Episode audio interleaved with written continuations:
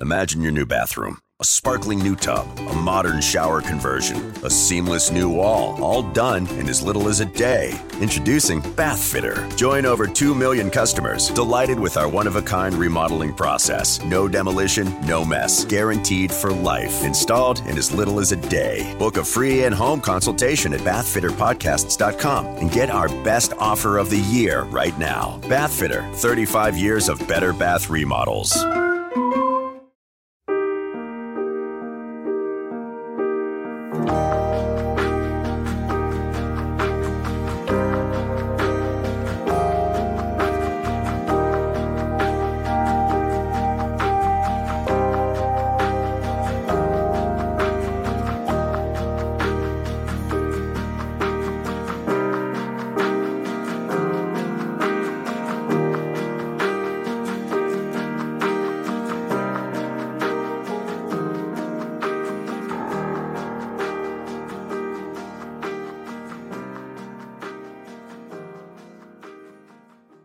Hello, and welcome to my show on civil rights. My name is Barbara Bullen, and I'm one of the radio hosts for the New Heights Show on Education and the New Heights Educational Group. I hope you enjoy the show, and I'm asking our listeners to consider becoming a sponsor. This show is pre recorded. This show is based on the life of Frederick Douglass, who wrote three autobiographies. I will continue with the second autobiography written by Frederick Douglass, which is My Bondage and My Freedom, an extract each week. I will read to you certain portions of each chapter. The e-book can be downloaded from www.gutenberg.org backslash files backslash 202 backslash 202 dash h backslash 202-h.htm. A general survey of the slave plantation. It is generally supposed that slavery in the state of Maryland exists in its mildest form, and that it is totally divested of those harsh and terrible peculiarities which mark and characterize the slave system in the Southern and Southwestern States of the American Union. The argument in favor of this opinion is the contiguity of the free States and the exposed condition of slavery in Maryland in, to the moral, religious, and humane sentiment of the free States. I am not about to refute this argument, so far as it relates to slavery in that State. Generally, on the contrary, I am willing to admit that, to this general point, the argument is well grounded. Public opinion is indeed an unfailing restraint upon the cruelty and barbarity of masters, overseers, and slave drivers, whenever and wherever it can reach them; but there are certain secluded and out of the way places, even in the State of Maryland, seldom visited by a single ray of healthy public sentiment, where slavery wrapped in its own congenial midnight darkness, can and does develop all its malign and shocking characteristics, where it can be indecent without shame, cruel without shuddering, and murderous without apprehension or fear of exposure. Just such a secluded, dark, and out of, out of the way place is the home plantation of Colonel Edward Lloyd, on the eastern shore, Maryland. It is far away from all the great thoroughfares, and is proximate to no town or village. There is neither schoolhouse nor town house in its neighborhood. The schoolhouses are necessary, but there are no children to go to school. The children and grandchildren of Colonel Lloyd were taught in the house by a private tutor, a Mr. Page, a tall, gaunt sapling of a man, who did not speak a dozen words to a slave in the whole year. The overseer's children go off somewhere to school, and they, therefore, bring no foreign or dangerous influence from abroad to embarrass the natural operation of the slave system of the place; not even the mechanics, through whom there is an occasional outburst of honest and telling indignation at cruelty and wrong on other plantations, are white men on this plantation, its whole public is made up of and divided into three classes slaveholders, slaves, and overseers. Its blacksmiths, wheelwrights, shoemakers, weavers, and coopers are slaves. Not even commerce, selfish and iron hearted as it is, and ready, as it ever is, to side with the strong against the weak, the rich against the poor, is trusted or permitted within its secluded precincts. Whether with a view of guarding against the escape of its secrets I know not, but it is a fact that every leaf and grain of the produce of this plantation and those of the neighboring farms belonging to Colonel Lloyd are transported to Baltimore in Colonel Lloyd's own vessels, every man and boy on board of which, except the captain, are owned by him. In return, every, everything brought to the plantation comes through the same channel; thus even the glimmering and unsteady light of trade, which sometimes exerts a civilizing influence, is excluded from the tabooed spot. Nearly all the plantations or farms in the vicinity of the home plantation of Colonel Lloyd belong to him, and those which do not are owned by personal friends of his, as deeply interested in maintaining the slave system, in all its rigor as Colonel Lloyd himself. Some of his neighbors are said to be even more stringent than he. The Skinners, the Peakers, the Tilghmans, the Lockermans, and the Gibsons are in the same boat. Being slaveholding neighbors, they may have strengthened each other in their iron rule; they are on intimate terms, and their interests and tastes are identical. Public opinion in such a quarter, the reader will see is not likely to be very efficient in protecting the slave from cruelty; on the contrary, it must increase and intensify his wrongs. Public opinion seldom differs very widely from public practice. To be a restraint upon cruelty and vice, public opinion must emanate from a humane and virtuous community. To no such humane and virtuous community is Colonel Lloyd's plantation exposed. The plantation is a little nation of its own, having its own language, its own rules, regulations, and customs. The laws and institutions of the state apparently touch it nowhere. The troubles arising here are not settled by the civil power of the state. The overseer is generally accuser, judge, jury, advocate, and executioner. The criminal is always dumb. The overseer tends to all sides of a case. There are no conflicting rights of property, for all the people are owned by one man, and they can themselves own no property. Religion and politics are alike excluded. One class of the population is too high to be reached by the preacher, and the other class is too low to be cared for by the preacher. The poor have the gospel preached to them in its neighborhood only when they are able to pay for it. The slaves, having no money, get no gospel. The politician keeps away because the people have no votes, and the preacher keeps away because the people have no money. The rich planter can afford to learn politics in the parlor and to dispense with, with religion altogether. In its isolation, seclusion, and self reliant independence, Colonel Lloyd's plantation resembles what the baronial domains were during the Middle Ages in Europe, grim, cold, and unapproachable by all genial influences from communities without. There it stands, full three hundred years behind the age, in all that relates to humanity and morals. This, however, is not the only view that the place presents.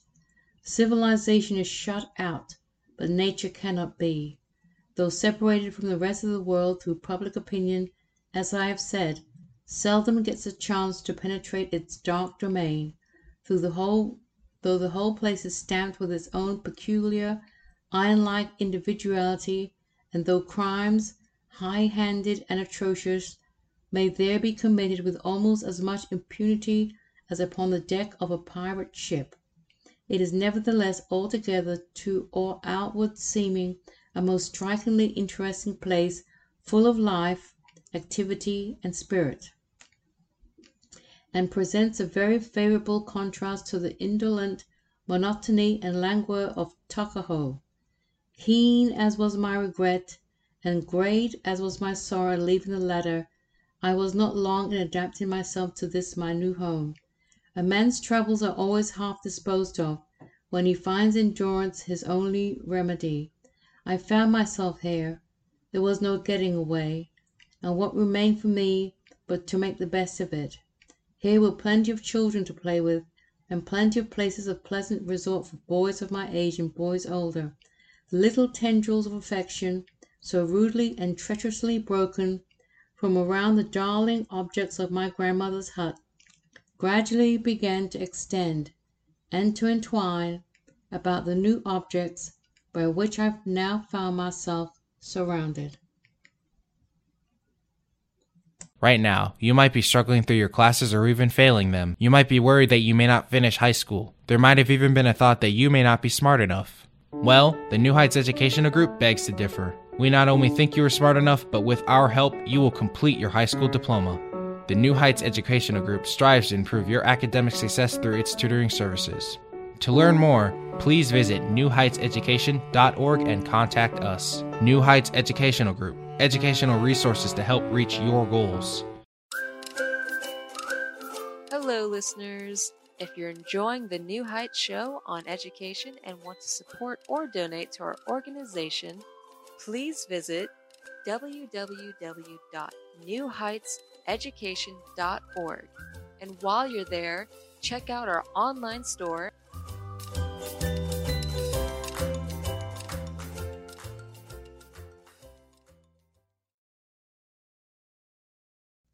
Welcome back to the New Heights Show on Education. My name is Barbara Bullen, and I'm the radio host for this show. This show is pre recorded and focuses on the history of civil rights. A recap of the first segment of the show on Frederick Douglass will continue. There was a windmill, always a commanding object to a child's eye, on Long Point, a tract of land dividing Miles River from the Wye a mile or more from my old master's house. There was a creek to swim in at the bottom of an open flat space of twenty acres or more, called the Long Green, a very beautiful playground for the children. In the river, a short distance from the shore, lying quietly at anchor, with a small boat dancing at her stern, was a large sloop, the Sally Lloyd called by that name in honor of a favorite daughter of the colonel. The sloop and the mill were wondrous things, full of thoughts and ideas. A child cannot well look at such objects without thinking.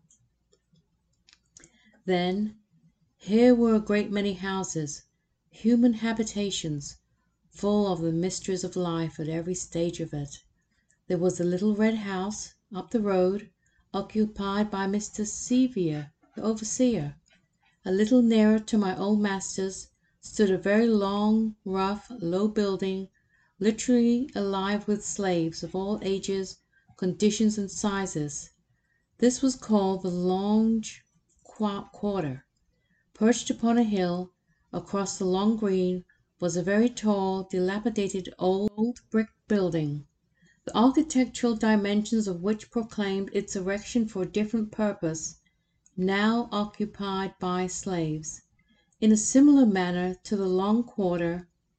Besides these there were numerous other slave houses and huts scattered around in the neighborhood, every nook and corner of which was completely occupied.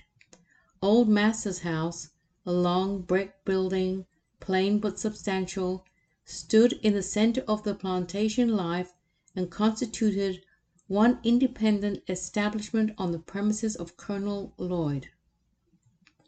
Besides these dwellings there were barns, stables, storehouses, and tobacco houses, blacksmith shops, wheelwright shops, coopers' shops, all objects of interest; but above all, there stood the grandest building my eyes had then ever beheld called by every one on the plantation the Great House. This was occupied by Colonel Lloyd and his family. They occupied it. I enjoyed it. The great house was surrounded by numerous and variously shaped out buildings. There were kitchens, wash houses, dairies, summer house, greenhouses, hen houses, turkey houses, pigeon houses, and arbors of many sizes and devices, all neatly painted and altogether interspersed with grand old trees, ornamental and primitive, which afforded delightful shade in summer and imparted to the scene a high degree of stately beauty.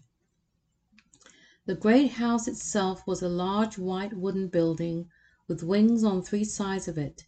In front, a large portico extending the entire length of the building and supported by a long range of columns gave to the whole establishment an air of solemn grandeur. It was a treat to my young and gradually opening mind to behold this elaborate exhibition of wealth, power, and vanity. The carriage entrance to the house was a large gate, more than a quarter of a mile distant from it. The intermediate space was a beautiful lawn, very neatly trimmed and watched with the greatest care. It was dotted thickly over with delightful trees, shrubbery, and flowers. The road or lane from the gate to the great house was richly paved with white pebbles from the beach, and in its course formed a complete circle around the beautiful lawn. Carriages going in and retiring from the great house made the circuit of the lawn and their passengers were permitted to behold a scene of almost Eden like beauty.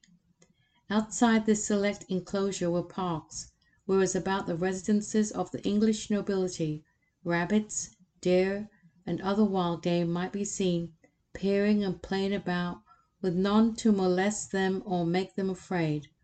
The tops of the stately poplars were often covered with the red winged blackbirds making all nature vocal with joyous life and beauty of their wild warbling notes.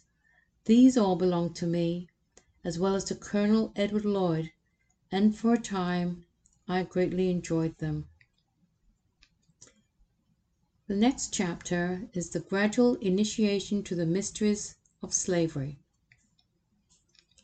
Although my old master, Captain Anthony, gave me at first, as the reader will have already seen, very little attention, and although that little was of a remarkable, mild, and gently description, a few months only were sufficient to convince me that mildness and gentleness were not the prevailing or governing traits of his character. These excellent qualities were displayed only occasionally. He could, when it suited him, appear to be literally insensible to the claims of humanity when appealed to by the helpless against an aggressor, and he could himself commit outrages, out, outrages deep, dark, nameless. Yet he was not by nature worse than any man. Had he been brought up in a free state, surrounded by the just restraints of free society, restraints which are necessary to the freedom of all its members alike and equally, Captain Anthony might have been as humane a man and every way as respectable as many who now oppose the slave system, certainly as humane and respectable as are members of society generally. The slaveholder as well as the slave is the victim of the slave system. A man's character greatly takes its hue and shape from the form and color of things about him. Under the whole heavens there is no relation more unfavorable to the development of honorable character than that sustained by the slaveholder to the slave. Reason is imprisoned here, and passions run wild, like the fires of the prairie. Once lighted, they are at the mercy of every wind and must burn till they have consumed all that is combustible within their remorseful, remorseless grasp. Captain Anthony could be kind, and at times he even showed an affectionate disposition. Could the reader have seen him gently leading me by the hand, as he sometimes did, patting me on the head, speaking to me in soft caressing tones, and calling me his little Indian boy, he would have deemed him a kind old man, and really almost fatherly, but the pleasant moods of the slaveholder are remarkably brittle, they are easily snapped. They neither come often nor remain long. His temper is subjected to perpetual trials, but since these trials are never borne patiently, they add nothing to his natural stock of patience. Old master very early impressed me with the idea that he was an unhappy man. Even to my child's eye he wore a troubled and at times a haggard aspect. His strange movements excited my curiosity and awakened my compassion. He seldom walked alone without muttering to himself, and he occasionally stormed about as if defying an army of invisible foes. He would do this, that, and the other. He'd be if he did not, was the usual form of his threats. Most of his leisure was spent in walking, cursing, and gesticulating like one possessed by a demon. Most evidently he was a wretched man at war with his own soul and with all the world around him. To be overheard by the children disturbed him very little. He made no more of our presence than of that of the ducks and geese which he met on the green. He little thought that, the, that little black urchins around him could see, through those vocal crevices, the very secrets of his heart. Slaveholders ever underrate the intelligence with which they have to grapple. I really understood the old man's mutterings, attitudes, and gestures about as well as he did himself, but slaveholders never encouraged that kind of communication with the slaves by which they might learn to measure the depths of his knowledge. Ignorance is a high virtue in a human chattel, and as the master studies to keep the slave ignorant, the slave is cunning enough to make the master think he succeeds. The slave fully appreciates the saying, "Where ignorance is bliss, 'tis folly to be wise." When old master's gestures were violent, ending with a threatening shake of the head and a sharp snap of his middle finger and thumb, I deemed it wise to keep at a respectable distance from him, for at such times trifling faults stood in his eyes as momentous offences, and having both the power and the disposition the victim had only to be near him to catch the punishment deserved or undeserved. One of the first circumstances that opened my eyes to the cruelty and wickedness of slavery and the heartlessness of my old master was the refusal of the latter to interpose his authority to protect and shield a young woman who had been cruelly abused and beaten by his overseer in Tuckahoe. This overseer, a Mr. Plummer, was a man like most of his class, little better than a human brute, and in addition to his general profligacy and repulsive coarseness, the creature was a miserable drunkard.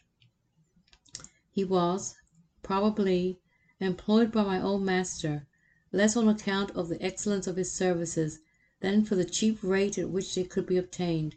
He was not fit to have the management of a drove of mules. In a fit of drunken madness he committed the outrage which brought the young woman in question down to my old master's for protection. This young woman was the daughter of Milly, an old aunt of mine. The poor girl, on arriving at our house, presented a pitiable appearance. She had left in haste, and without preparation, and probably without the knowledge of Mr. Plummer. She had travelled twelve miles, barefooted, bare necked, and bare-headed. Her neck and shoulders were covered with scars, newly made, and not content with marring her neck and shoulders with the cowhide, the cowardly brute had dealt her a blow on the head with a hickory club which cut a horrible gash and left her face literally covered with blood. In this condition the poor young woman came down to implore protection at the hands of my old master. I expected to see him boil over with rage at the revolting deed and to hear him fill the air with curses upon the brutal Plummer, but I was disappointed. He sternly told her, in an angry tone, he believed she deserved every bit of it, and if she did not go home instantly, he would take himself take the remaining skin from her neck and back. Thus was the poor girl compelled to return without redress, and perhaps to receive an additional flogging for daring to appeal to old master against the overseer. This comes to the conclusion of the show. Next week's show will continue on the autobiography of Frederick Douglass, My Bondage and My Freedom. Thank you for listening. You can reach me by email, Barbara B at newheightseducation.org. Be sure to join me every Sunday at radio.newheightseducation.org, 5 p.m. Eastern Standard Time, as I discuss the history of civil rights. Also join Pamela Clark's pre-recorded shows, which airs Wednesday by 6 p.m.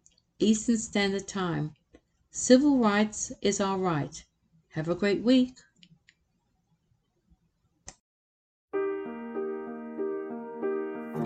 We hope you enjoyed today's show. Don't forget to rate us and follow us on your podcast player. Check out our show page, radio.newheightseducation.org, for monthly announcements and other happenings.